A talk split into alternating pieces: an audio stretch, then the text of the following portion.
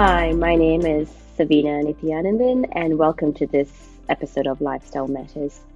Today, we have a different type of episode where we have a guest um, with us, Julie Schultz. Um, Julie is a um, product, primarily a physiotherapist um, and has wears numerous other hats, including um, health coaching in autoimmune diseases. Um, Julie, would you like to introduce yourself? Hi, Savannah. Thanks for having me on the show. Um, yes, well, I guess my background is I'm a physiotherapist with a postgraduate in women's health and um, and clinical Pilates, and um, and then I guess the other strings to my bow are health coaching. Um, first of all, functional medicine health coaching, and then I went on to do mind body eating coaching, and um, then became a lifestyle medicine practitioner and recently just accepted in as a fellow into the lifestyle medicine for Australian Society of Lifestyle Medicine. So, yeah, I've slightly changed track a little bit, but certainly still in the health industry. Yeah. So, how did you go into health coaching? Well, it's going to be a long story very short. Um, essentially, I was, you know, I've been a physio for 20 odd years. And um, after I had my third son, a couple of years afterwards, I, I still felt like I was had a newborn child. I was so tired and I was unwell, had very pain, very bad joint pain. Um, essentially, I eventually got diagnosed with lupus, which is an autoimmune disease. And um, I guess, like anyone, when you're newly diagnosed, you're not quite sure what to do. And I I guess I found very, very early on, very quickly, a, a, a, great doctor who supported, you know, lifestyle medicine and functional medicine approaches.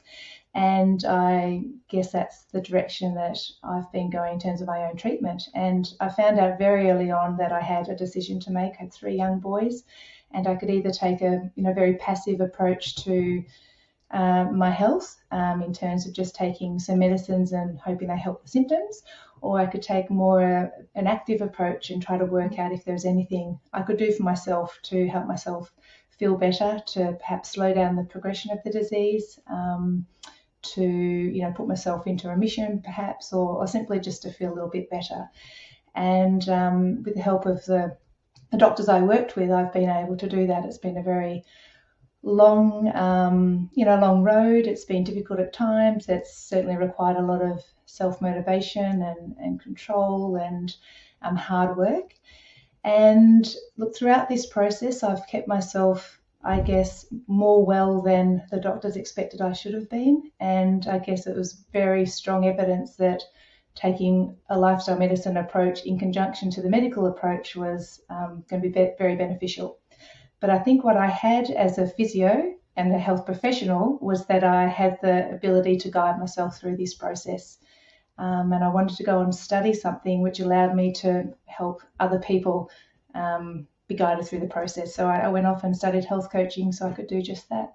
So, um, I mean, lifestyle medicine and um, you know using medicine. I think that's a very important point that you've made there, Julie. And I think that's what, um, for example, Fergal and I try to do also with in terms of our general practice, where we try to use lifestyle medicine in our approaches, um, and also a, a good GP ideally should be able to do some elements of health coaching which is um, you know what you do. Unfortunately due to time constraints as general practitioners we struggle with that um, unless we sort of take a different approach into practicing medicine.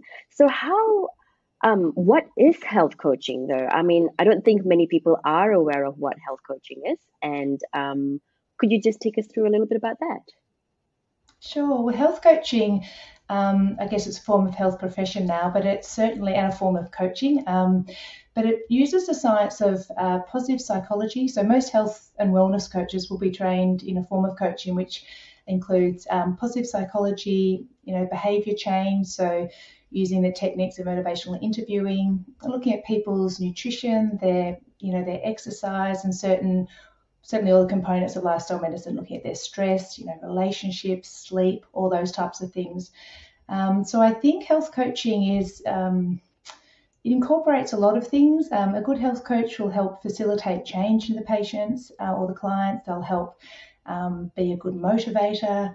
Um, support them through goal setting, you know, help them, I guess, find that big picture health and wellness goal that they want. Um, perhaps be someone that they're accountable to, or you're someone they're accountable to.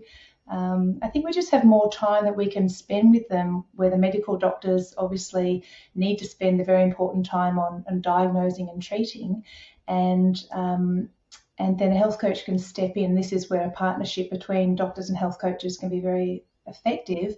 Is that then we can help carry out the treatment plan for the doctor um, spending, you know, each week with a client, for example, or, you know, do a 12 week program, whatever it is. But I guess just facilitating the changes that need to be made. Yeah, so the three F's and the three S's for those have been who have followed our lifestyle matters program before um, Fergal's three F's and three S's. So basically, what you were talking about: stress, sleep, food, um, fitness, all the sort of things which are really important um, in terms of our general health. Um, but I guess, you know, to find a health coach, how do we pick a health coach, I guess? Because are they all the same or is there other differences between different health coaches? Well, there are differences, and I think, like any new industry, it's been difficult up until the last couple of years to be able to work out what level of health coach you're getting. You know, someone could have done a weekend course, and other people have studied for, for two years and done a big practical component and whatnot.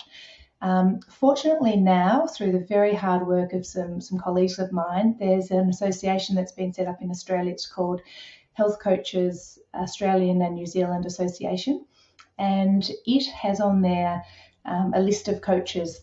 Um, a place where you can find a coach, you know, if you need one.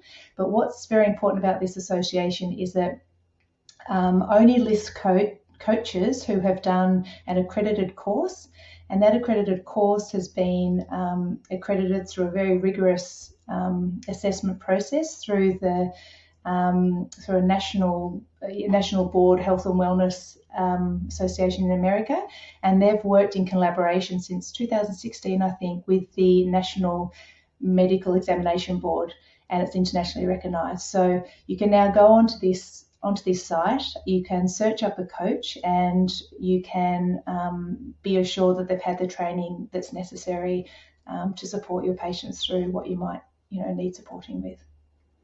Yeah. And how do you find your job? Like, do you find it rewarding? Um, have you got any stories to share? I mean, you've shared your personal story, which was great. Obviously, you know, it's helped you quite a long way. But um, do you have any stories to share, or um, yeah. Oh, I, I mean, I feel absolutely privileged to be able to support anyone through a journey, particularly when they've got a chronic disease. It's it's lifelong and it can be a, a very long journey, a roller coaster.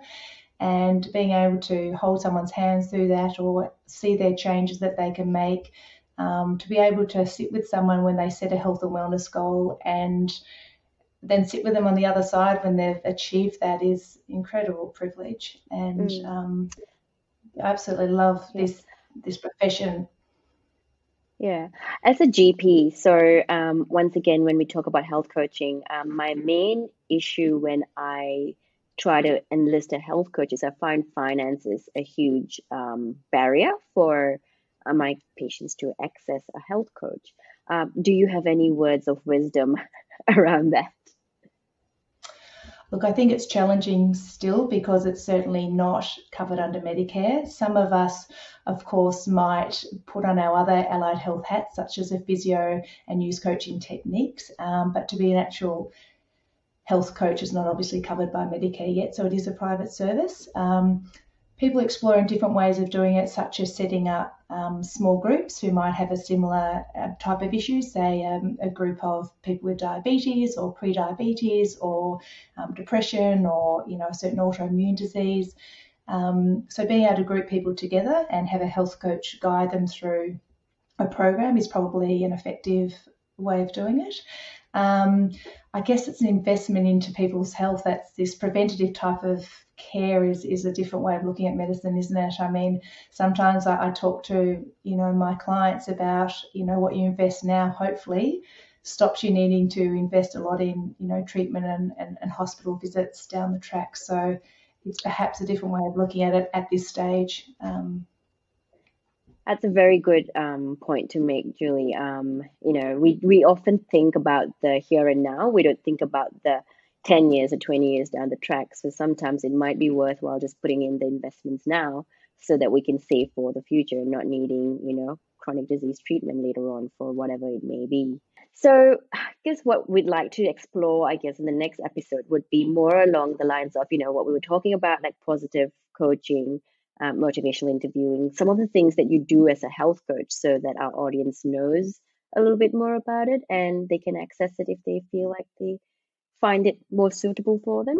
Yes, I agree, Sabina. I think that would be very valuable for your, you know, your audience to understand some of the techniques that we use.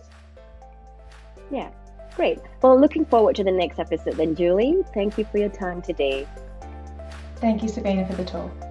Well, that's it for today's episode of Lifestyle Matters. We'll see you next time. Thank you.